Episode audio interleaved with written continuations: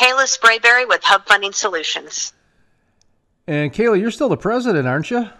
Yes. Yeah. See, we like to make sure you know we got the big big dogs on here, the the big guns when we talk about some of these uh, critical issues. And quite honestly, anytime you're talking about money, I'm sure you've found that um, people get pretty passionate about money issues, don't you think? Oh yeah, absolutely. Yeah. Um, so one of the things that we have going on, we've of course expanded out to the uh, multimedia cafe. We have a daily show now, and then also we of course have maintained our energy programming. Um, more for the weekends and, and more specialty programs as opposed to the daily show, which has given us more room to have conversations like this as opposed to a little bit more structured conversations like we've had in the past with uh, the oil and gas programs, which, by the way, those are still going to be more structured. Don't get me wrong, but the reason I'm bringing this up is is that this allows us to be a little more topical from time to time, because what a lot of people know about my programming is I don't get too much into politics. And there's a lot of different reasons behind that, from the you know the passionate side of things, but also um, I like to talk about things that people can kind of incorporate into their daily lives and into their families and that sort of thing, more educational type things. And I was thinking about that government shutdown because that does happen every couple of years. And yeah, it seems political and everything, but that that kind of impacts you a little bit on how people get money, doesn't it? I mean, you probably you probably have got people asking you questions about this government shutdown, don't you? Oh yeah, absolutely. I mean, we've really run across it lately um, in the past couple of weeks, and we feel like that's going to keep going um, in the next few months to come because there were a lot of people who work who were working directly or working for a company that was working on government land, doing uh, government contracts, especially in our um, our trucking sector um, anybody who has to do with road construction or you know government land, they haven't been paid, and so they're needing to figure out how to fill that gap until they get paid, and that's something that we've been working on. Um, we've actually done several working capital loans here lately that have been you know anywhere from uh, thirty thousand dollars to one hundred twenty thousand, one hundred fifty thousand dollars to get them through that pinch, and um, it's been a big deal and, and we don't know how this is going to progress but we really want to be able to be out there and be on the forefront to help people to get over this bump because it's it's not the company owner's fault this happened we want to be able to help them you know uh, navigate that uh, hurdle well, and that's that is one thing that's happening out there. Another thing is we've seen enough signs that you know we could potentially go into a downturn in terms of oil prices and some other things. And of course, you know that the oil and gas economy affects the rest of the economy. So whenever oil and gas goes down, seems like the rest does too. And where are you seeing some funding coming from next year? I mean, if if there is a downturn, or if you know, I mean, they're they're thinking that the second half is going to look better than the first half, but who knows? I mean, just we've been there before. It's just a couple years ago where we had a couple years of some tough times, that sort of thing. So banks got a little more tighter with their regulations, that sort of thing. Is that still the case, or where where are people seeing funding in 2019? Absolutely. You know, that's where the alternative funding sector is really growing. Um, you know, Jason, they actually see the alternative funding sector, which is basically anything outside of the traditional bank, growing by at least 40% in the next five years um, which is a really big deal because it's just like you said the banks have to tighten down, they have stricter regulations. Um, and it's not really the loan officer's fault. It's it all comes from the top, and having to do further due diligence, you know, over collateralize, um, you know, do all of these extras to make sure that they're covered because of the losses that they had taken over the past several years. But that's where the alternative funding sector comes into play. Um, you know, we still need to do extra due diligence. We have to ask for a little more paperwork, a few things like that. But our ability to fund oil and gas operations, trucking operations, construction has actually expanded. Um, we just picked up a funding partner who wants us to do a million plus. They they want to see those big operations. Um, so we can get into those large scale expansions and it goes a little bit faster than if you go to the bank and you know, we're, we're really there to put options out there to fit our clients' wants, needs, and budget. That is really our main goal in the foundation of Hub. Are you seeing any trends anywhere? Um, you know, when you're talking about either oil and gas or housing, or you mentioned trucking, those types of things. Each one of those different financing uh, loans and, and capitals, they all come with different hoops and different regulations and that sort of thing. Um, so it's hard to know which one would be the best way to go. Are you seeing any of those that are kind of showcasing themselves as a kind of a viable option right now for, for you know all the all the regulatory planets are aligned or something like that? Yeah, I mean they really do. Um, you know, we're working with a lot of people that come in and say, "Hey, I need to expand my business." A lot of people think when they look from the outside in, at whether you're looking at trucking, oil and gas, they're thinking, "Okay, it's it's going down." certain sectors, especially midstream, trucking, those types of things, um, are actually growing. And they're just having to look at new places to get their working capital. Say somebody calls me and says, Hey, I need $250,000 for working capital. We break it down. What do you need it for? Tell me. And a lot of times they'll say, I need a new truck, a new trailer, uh, not new, actually used, but we'll get into that in a minute. Um, you know, used truck and trailer. I need to hire some more people. Um, we need to uh, invest in this equipment.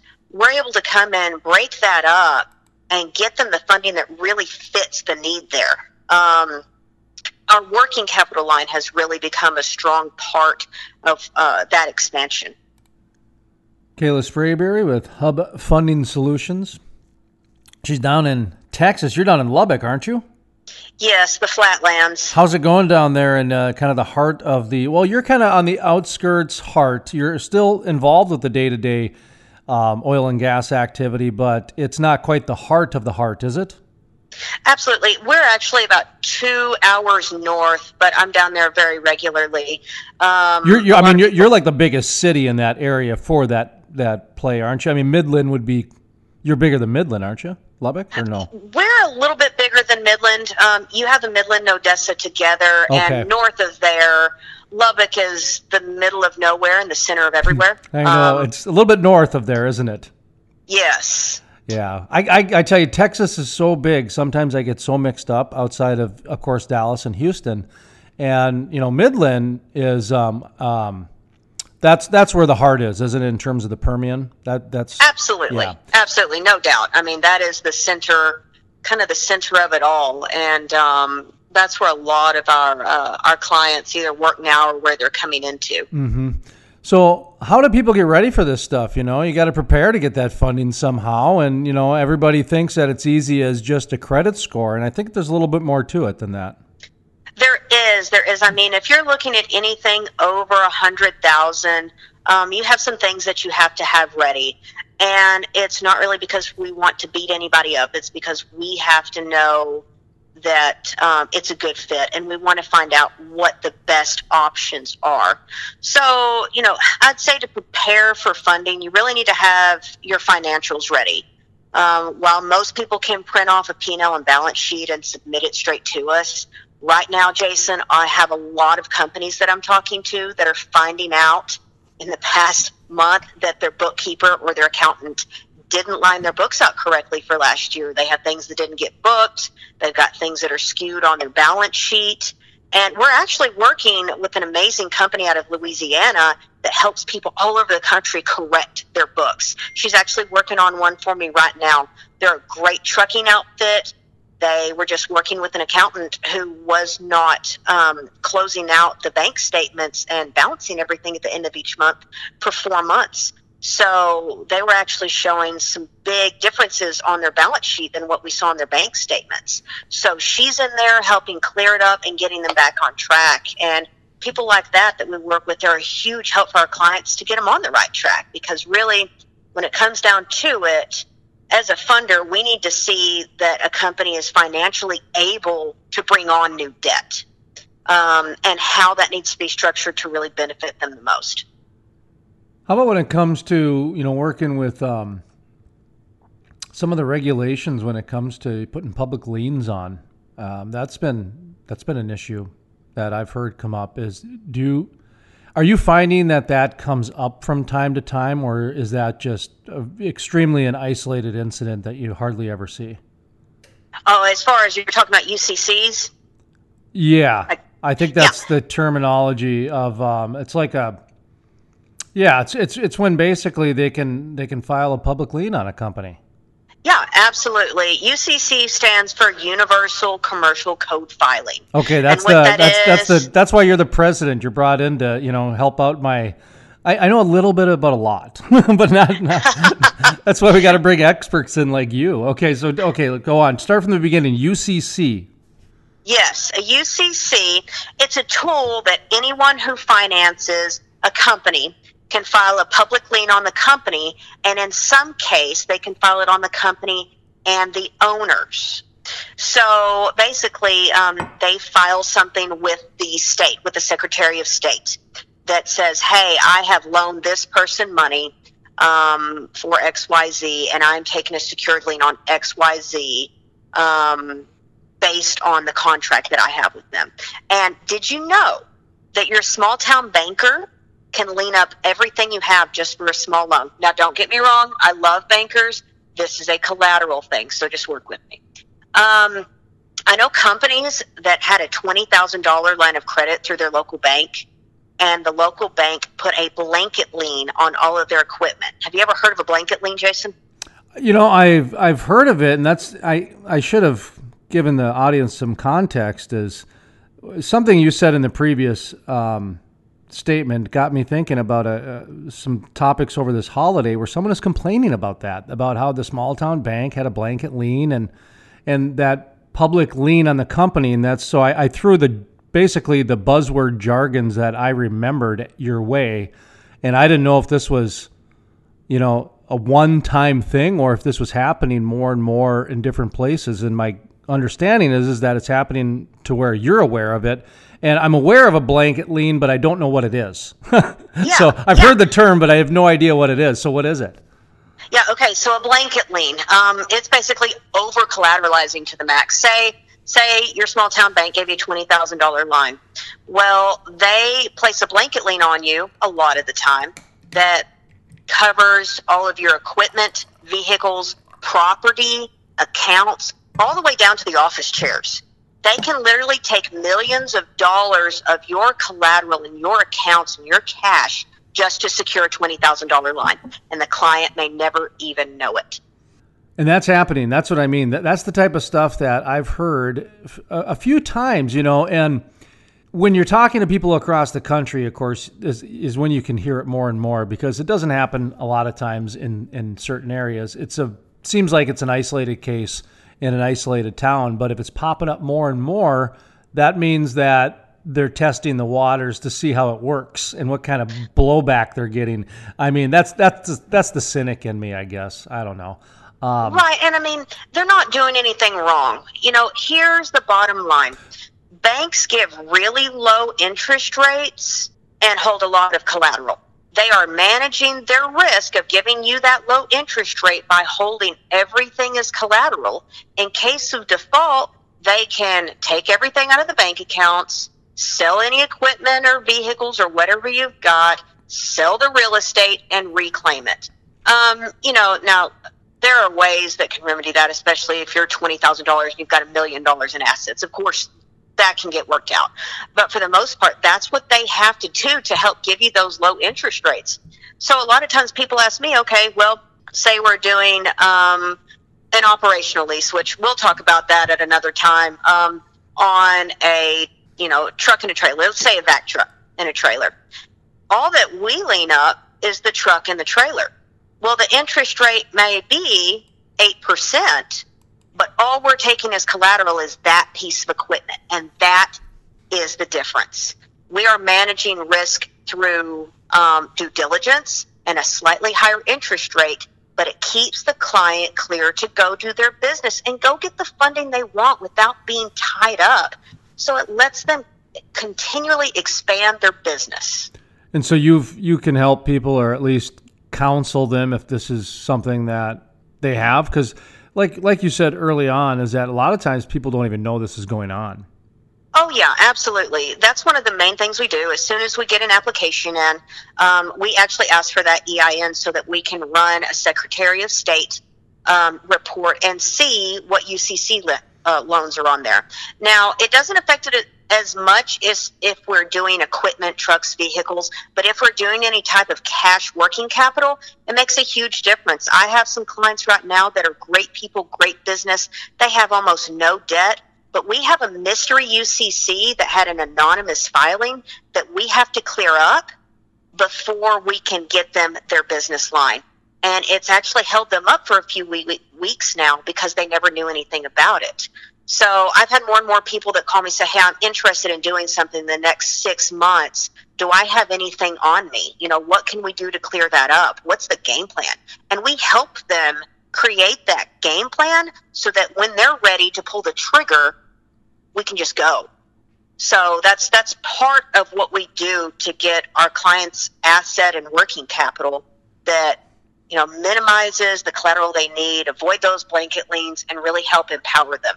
Kalah Sprabeary, President Hub Funding Solutions. Uh, where are we at with credit scores these days? The old credit. Every time I turn around, it seems like it's better news for the consumer, at least, because I remember back when if you checked your credit score, um, you would get docked points and that type of thing. And so I, I just kind of gave up at that point. So I just thought I'd check in and ask experts like you. So what's what's the latest on the credit scores these days? Good, bad? Is that still impacting how you're getting funding?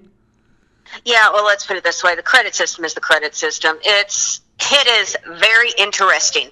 Um, you know, and in our realm, you know, we don't do any consumer lending. We are strictly business to business. But in that, um, we do look at the owner's personal credit. Here's the here's the thing we do though. We do a soft pull, what we call a soft pull. What that does is we're able to get a snapshot of your credit without affecting the credit score. And then, um, if we're not going to do it in house, we'll actually send it out to our funders they take a look at our report and go, okay, great. Well, I like the way they look. But we run everything from a 600 all the way up through the 800s. I mean, most of our clients run in the 600s and 700s. And I'll tell you something that's awesome. We um, started working with a company called Mr. Credit Solutions. And we, we actually put a video out on LinkedIn this last week.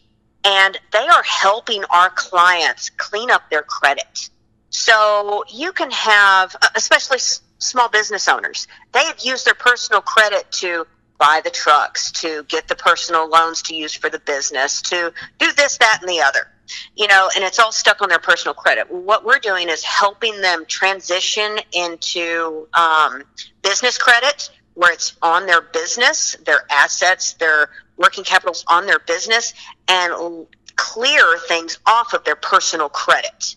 So, um, like say, you know, um, when you go buy a car, uh, they can run your credit 8, 10, 20 times, and you get dinged every single time.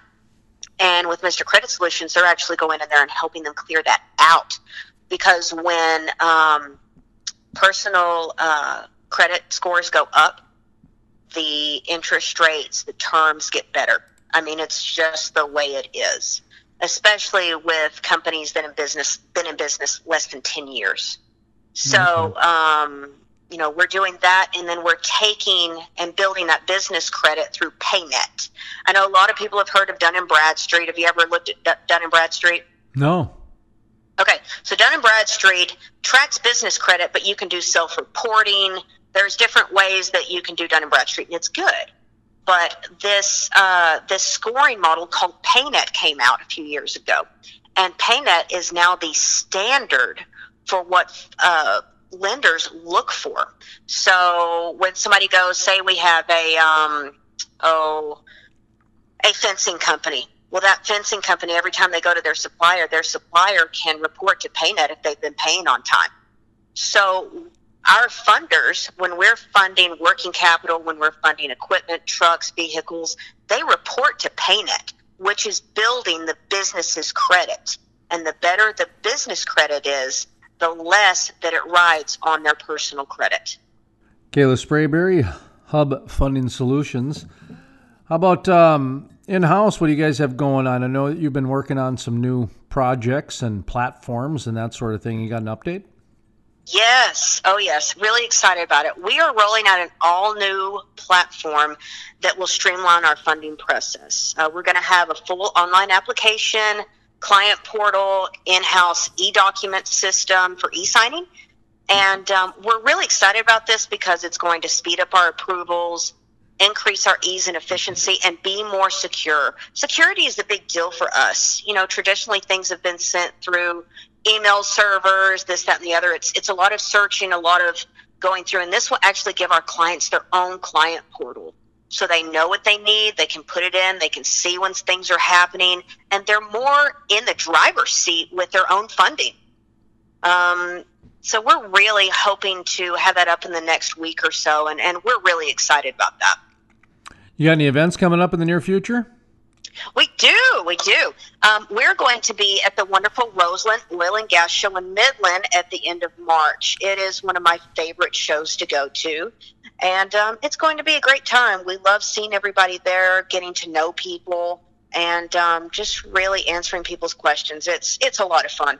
We'll have to get an update from you um, when you're there, either uh, sure. either afterwards or something like that. Uh, I know I, a lot of times I'll bring the speakers on, but then I also I like to get the people that are either have booths there or work in the floor uh, because it's totally different perspectives. You know, the speakers they tend to have a whole different uh, perspe- perspective than the people that are just kind of taking it in, so to speak. So, are you, are you guys going to be there with a booth? Yes, oh, we're great, going to have great. a booth. I believe that we are booth number 502. Okay. Is that there, there must be a program schedule and that sort of thing when you get there? Yes, um, yeah. Miranda and them are wonderful. They line everything out. We get to show up and they say, "Here, to this." So mm-hmm. it's it's a wonderfully organized event. It's it's a great time. I mean, I really enjoy it. Well, any final thoughts? Uh, you know, uh, just take care you know, one thing I would tell people is if you're looking to get funding, if somebody says it's fast, easy, and simple, it could cost you more than you're wanting to give. So we're here. We really just want to help do good deals with people, and you know, it's um, it's always best to be cautious, and we're here to help.